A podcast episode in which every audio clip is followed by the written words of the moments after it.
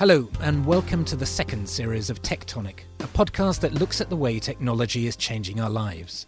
I'm John Thornhill, Innovation Editor at the Financial Times in London. In our last series, we heard about addictive apps, aviation on demand, political disruption, and the internet, and much more.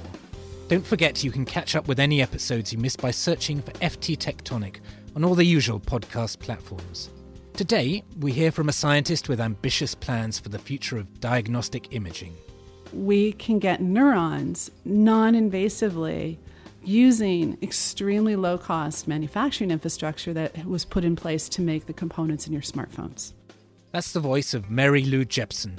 She led the consumer electronics and virtual reality teams at Google, Facebook, and Oculus and invented the $100 laptop before going on to found Open Water.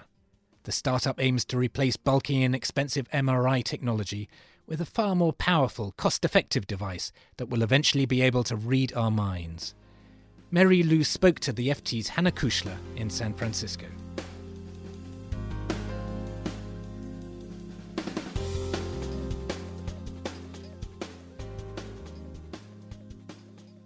So you've had this incredibly impressive career, but it's not necessarily a conventional path from going for what you were doing in consumer electronics to looking at this very heavy on the on the neuroscience area. Tell me about that journey for you. Well, when I was a little kid, I wanted to be able to dump my thoughts out and share it with my share it with my friends. But yes, I became an engineer and really was working very much in this esoteric area of engineering called holography, where I was living from fellowship to fellowship, living on $800 a month all through my 20s to do the work that I loved. And then I got pretty sick and I really needed health insurance because I'm an American and it was pre Obamacare. So I needed a job that paid really well, that had really great health insurance. So I started a company and kind of sold out and went flat and went into consumer electronics. But I know a lot about consumer electronics and I've, I've now shipped. This is, you know, I've been shipping really on the hairy edge of physics, breakthrough consumer electronics for about 20 years now. And I've still not lost my interest in neuroscience. And so I figured out how to use all of this knowledge I have of consumer electronics in a way to transform medical imaging and beyond. And getting sick was also another part of your sort of getting to understand the brain. Oh, right. So I had a brain tumor. I was doing my PhD in device physics at an Ivy League school, and I had to drop out because I, I was living in a wheelchair. I was sleeping 20 hours a day. My body was full of sores that weren't healing, and I, I couldn't even remember how to subtract. And I didn't think I deserved a PhD in physics. So I filled out the paperwork to drop out and go home and die because nobody could figure out what I had. And then somebody sprung for the cost of an MRI. They found the brain tumor. It took 30 days to have the brain surgery and get better, and then reapply to get back into graduate school because I had dropped out. And they let me in. It turns out having a brain tumor is a good excuse, and they gave me a second chance. And I finished my PhD in six months, and with a couple other students, raised $4 million to start our first company, making liquid crystal and silicon devices for the first wave of virtual reality and augmented reality and beyond. So tell me about what Open Water is working on now. Right now, I mean, it started really a year ago. I never ever imagined I'd start a startup at age 50. After Google, Sergey Brin acqui-hired my last company, and I thought, never again. But I'm doing it because it starts with this idea basically, me in a bathrobe, cup of coffee, and a laptop. That's where it starts last August. And I figured out what we're doing, invented the architecture and our approach. I didn't hadn't invented it before I left Facebook, where I was uh, an executive, and got funding, hired the team, built the lab, had the experiments, and now we're just chugging along with trying to figure out what the limits of the physics are. And one of the really exciting things that's happening right now is every time we think we hit a hit a limit, we find out we haven't, and it's every week there's brand new results. And so in the last week, we've actually, with LCDs and cameras, imaged two inches of depth into the brain, the focus of a micron. And you may not know a micron is a millionth of a meter, but the key thing is that's the size of a neuron. So the indication is we can get neurons non invasively using extremely low cost manufacturing infrastructure that was put in place to make the components in your smartphones. And that's incredibly exciting when you think about an MRI system with much lower, a billion times lower resolution than what I just said, that costs a thousandfold more and is in an entire room, the most expensive room in the hospital, where you have to lay inside. I mean, talk about big iron. Like, it's big iron, right? Ferromagnetic. Ferro stands for iron, and and if it's a Latin or Greek, ferrous. But and transforming that into consumer electronics. And so consumer electronics has become pretty mature. And there's this other thing happening in consumer electronics. Smartphone sales have saturated and a lot of revenues are declining. So if you look in Asia, there's a lot of companies whose valuation is one third what it was two years ago because they, they need to figure out what's next. And what's next is, I think, shifting the light. Usually we see visible light.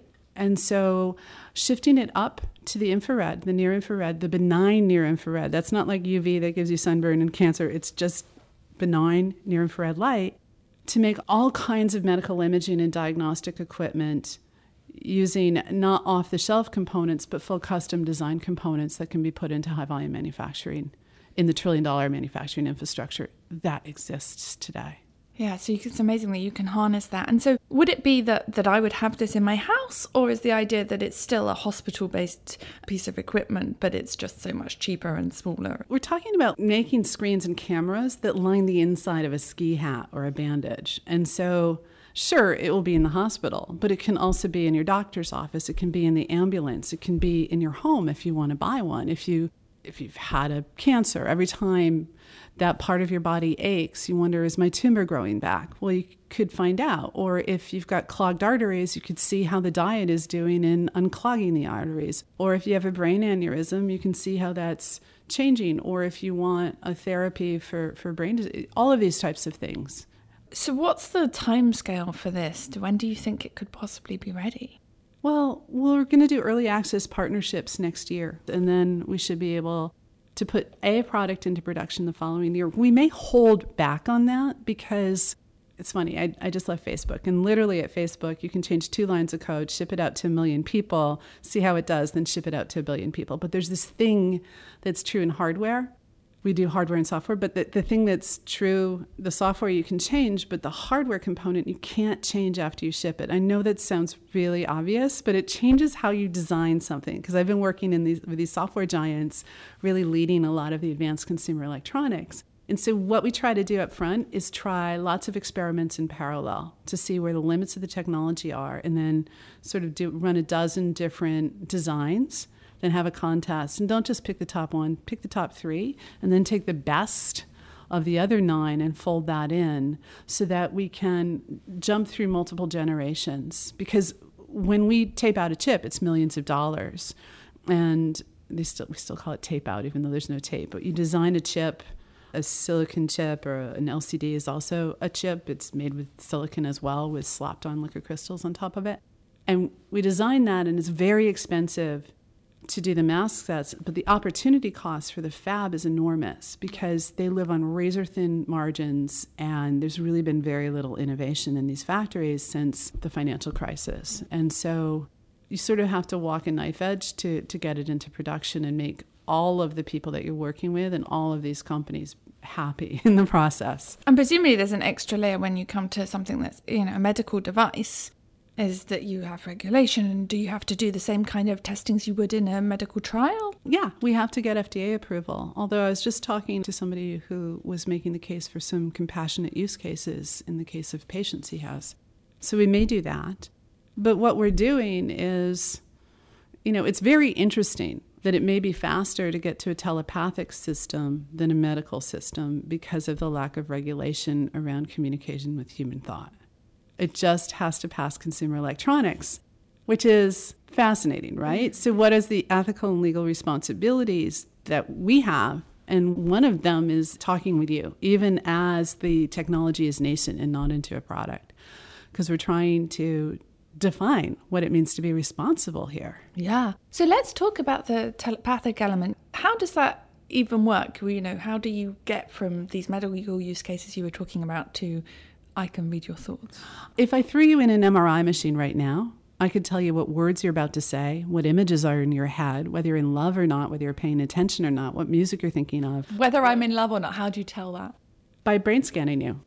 Literally brain scanning you. I'll tell you a story. Five years ago, this group at University of California at Berkeley paid graduate students to lay in MRI machines for hundreds of hours. And they had to watch YouTube videos for hundreds of hours. So it was just like what they were doing in their rooms anyway but a little bit uncomfortable, but they were getting paid and they did it. So the computer then took the scan data of those hundreds of hours and then showed the grad students a new image sequence that the computer hadn't seen. The computer didn't know what the new image sequence is, but using the scan data alone of what areas lit up in, in MRI, it computed what it guessed the grad students were looking at. And the result was pretty grainy images of the new image sequence. And if you add that up with another fact that's been shown with image registration, if I think about an image versus see actually or physically seeing that image, the areas that light up in fMRI are the same. So pretty soon you can imagine an artist or or somebody that thinks visually being able to dump their visual thoughts directly to the computer so much faster than drawing or painting them or trying to struggle with PowerPoint or whatever. You have an image of a diagram you want to dump out to convey an idea to somebody. You can just instantly dump it out. So great. So you've been very good at sort of illustrating the positive side of this, but but you talked about ethics. I mean, has there been any work on, you know, how far you should go, how you keep anything private in a world where people can read each other's minds? There's been enormous work on privacy, especially as the world is walked online. And, and what's been quite surprising is how little people seem to care about their privacy. And our notions of privacy are changing all the time of what's acceptable. And so Open Water has been in dialogue with many different ethics societies. And I think Steve Hyman, the former provost of Harvard, who was the founder of the Neuro the International Neuroethical Society at their last meeting said the days of an ethics committee sitting behind closed doors deciding what is ethical are over because of these things like our notions of what is appropriate privacy are in rapid flux right now. And so it's a dialogue with the public that's necessary. So we make the ski hat. Can the police make you wear the ski hat? to read what you're thinking? Can the military? Can your spouse make you wear it? I can't tell you how many men have come up to me saying they don't want their wives to know what they're thinking. And I'm just thinking, like, what? You're thinking about sex. But yet, what happens there? Open Water has committed our devices will only work consensually, only if you want your thoughts exposed. And we're putting filters in so you can you can communicate the sex or violent thoughts or the other thoughts or not. You can suppress those. So we've committed to doing that. The thing that keeps me up at night is using the trillion dollar manufacturing infrastructure of Asia. And what do they say about the sincerest form of flattery? I mean, yeah, imitation. How long will it take for people to emulate our designs? And what do we do to be responsible about that? And is it an international Bill of Rights as we walk into this? Selling a little or a lot? Shopify helps you do your thing however you cha-ching. Shopify is the global commerce platform that helps you sell at every stage of your business. From the launch your online shop stage to the first real life store stage, all the way to the did we just hit a million orders stage. Shopify is there to help you grow. Shopify helps you turn browsers into buyers with the internet's best converting checkout. 36% better on average compared to other leading commerce platforms because businesses that grow grow with Shopify. Get a $1 per month trial period at Shopify.com slash work. Shopify.com slash work. Because you could say we don't want to know how the mind works. Leave those 2 billion people with brain disease, with their brain disease, with very little chance of cure. You could say you don't want to amplify human excellence. You don't care how the brain works. You could say that. But the national academies of almost every developed nation have said of the top five things you can do as a technologist, somewhere on that list for most developed world countries is reverse engineering the brain. But yet we're not talking about what happens when we do achieve that. How can we amplify human excellence and how can we make it only work if we wish it to work? And then, you know, who owns your ideas? I think you do. But if you share them with somebody like, well, they they have might have retention rights or you know, all of these issues. Is there a mother in the world that's taking home her first baby from the hospital who wouldn't doesn't want to break the baby, right? Like, like the baby's crying all the time, you're exhausted. So would you put this ski hat on the baby? Is that ethical? Maybe that's even okay, but when does the ski hat come off? When the kid turns 18? No, it's it's a huge minefield. I was interested when you said that you want to develop the technology so that you can say, oh, you could filter out sex or violence or whatever. Is that that you would still collect that information and then what was produced doesn't include that? Or is there a way that you could just not collect that information? We prefer not to collect it. I think good crypto is also super important in this. That's a arms race historically and so, how do you protect the people that are using your system is something that, that we're also looking at. So, we won't come out with a product until we feel that we've answered those publicly in a way that holds water, so to speak. I mean, we're just walking into it now. But the flip side of it is some people will just let it all hang out and let their brains swirl around with other people's brains and there's been a big discussion in Silicon Valley in the last week about biases and all kinds of things.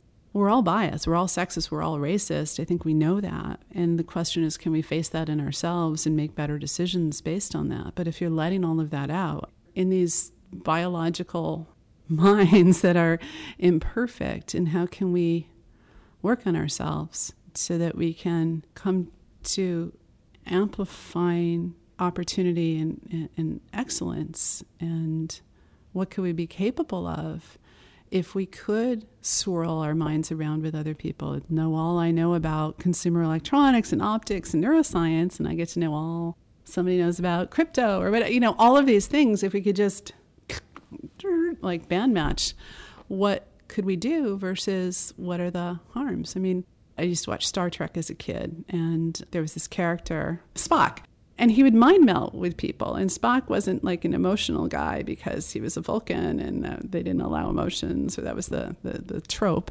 And he would be just absolutely exhausted after mind melding with somebody and, and just have to like go curl up for three days to get better. And I don't, maybe we'll be like that, but it might be quite literally mind opening in yeah. what we can see and do there's a, so much talk at the moment about the sheer amount of information that we have available to us compared to, you know, even 10 years ago. And now we could have that level more. So we'll have to think about to yeah. the extent that we could process it. And can we dump it in? Like, you don't have to read the book, it just gets dumped in. But then you get into free will. Like, you know, and, yeah. and how you could control people. And so, even though it seems possible, we're not going to touch that for a while. I think the first step is really massively reducing the cost of medical imaging, which in the United States alone last year was $50 billion of revenue, MRI scans at mm-hmm. $2,700 average scan cost per pop, which is you know, there's a large discussion about the healthcare costs in the US, and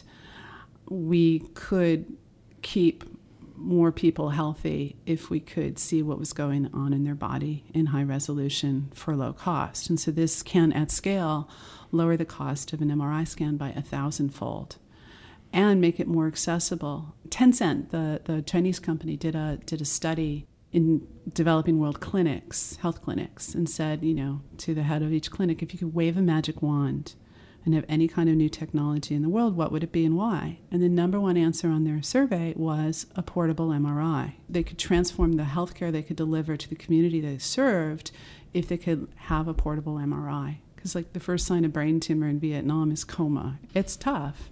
And so, the very same technology, this is the very same physics that enables that, also enables us to dump our thoughts. And it, it, seems inevitable it's coming. The physics is solid and the manufacturing infrastructure is getting prepped for it. And so, how do we deal with this responsibly? What do we do? That's the um, question what, I ask. Yeah, it's a big question. What you know, why did you create it as a startup rather than, you know, you could have done this within Facebook or within Google. What made you think that startup was the right way to approach this? Well, Sergey really, really, Sergey Brin, who I worked for at Google, really, really, really didn't want me to do it, even though I pitched this as they were starting Google X. And Sergey didn't really want to touch it at the time. For ethical um, reasons or?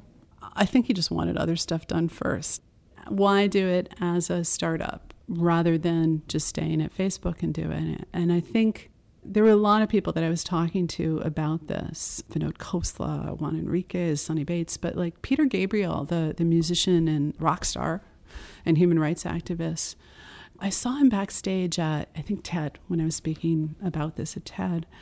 And he kept calling me. He called me every week for six months, trying to convince me to leave Facebook to do it as a startup so that I could openly talk about it for the past five years between Google and Facebook, there's been very few people that had badge access to the laboratories under my supervision. I, I, sort of go into these companies, invent something, hire people up that are better than me in each aspect, and then run a, a division and, and, bring the thing to ship. I've done that a, a bunch of times. And those facilities that I built, very few people had access to, and I have not been able to publicly talk about the work that I was doing at Facebook at Google, but you actually if you anyone's curious can find out i've got about 200 patents to my name about 100 of them just from google and facebook you can read those patents we publish in that form what we're doing but you know reading patents is a tough slog if you um, i write them the best way i can but it's a certain language you use so yeah, he convinced me to do another startup. I never thought at age 50 I would start a startup again. I was like done with it. And I was living the cushy life, really big salary, stock options. I mean, Facebook stock, have you seen it? It's incredible. But, you know, I don't need money anymore. Like you get to a certain point, I, I maybe if I had if I spent a lot of money, I might, but I I don't spend that much money. I mean, I like a nice glass of wine. That's about it. And I just realized, you know, what do you want to do? This is it. This is the big opportunity to try to transform something. And a startup seems like the right structure for it because of the ethical and legal issues. And Facebook has announced they're doing a different type of project on it. And, and there's an ethics board. And they're, again, talking about it before they're showing demos, I think, to try to get in front of it. Elon Musk is talking about an effort that he's working on. And I think people are trying to, the ones that are announcing early seem to be doing it for that, the spirit of that reason as well. And how does what Elon Musk's talking about compare to what you're doing? What he's talked about is something called neural lace, which was uh, in a science fiction novel some years back. And the idea there is silicon particles pulsing through your arteries and the blood structures to be able to read neural states. So his system requires elective brain surgery, which I think is a tough sell having had brain surgery. And the other part about it that I find really difficult is in a world where cardiovascular disease is a number one killer for clogged arteries, you're putting solid material in arteries. I think that will take some time to be proven safe.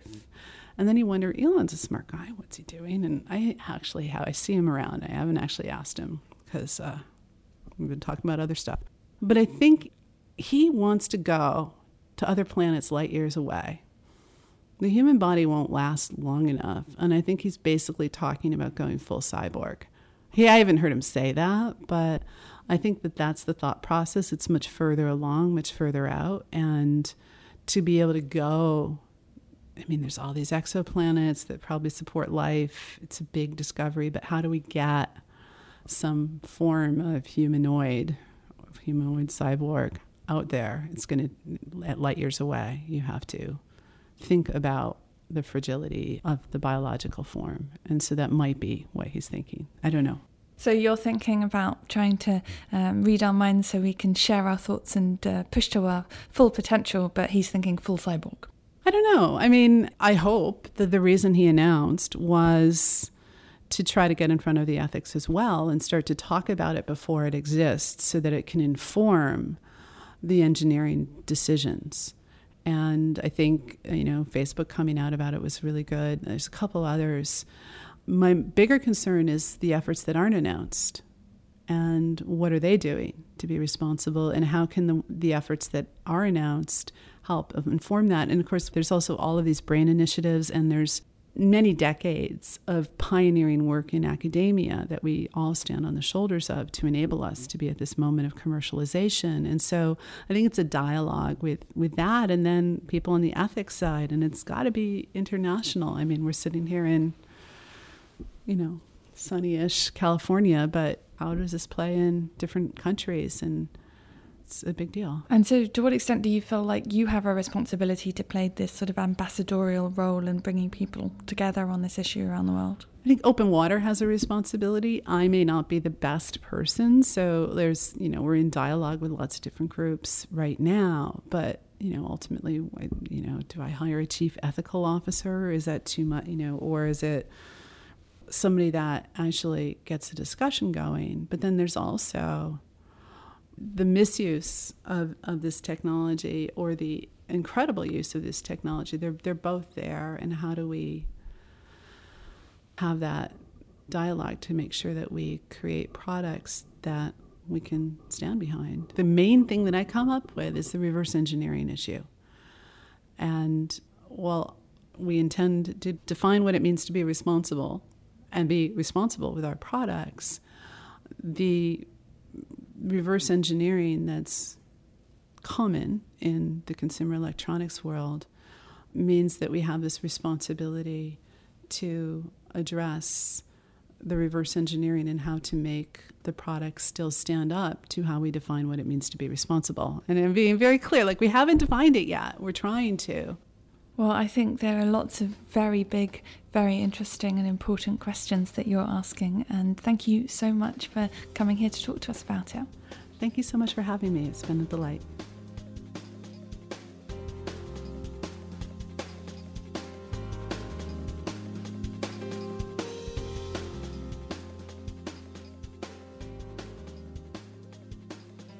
We'll be back next week with another episode of Tectonic. In the meantime, if you'd like to comment on today's show or suggest any topics you'd like us to cover in future episodes, please email us at tectonic at ft.com. This episode of Tectonic was produced by Amy Keane.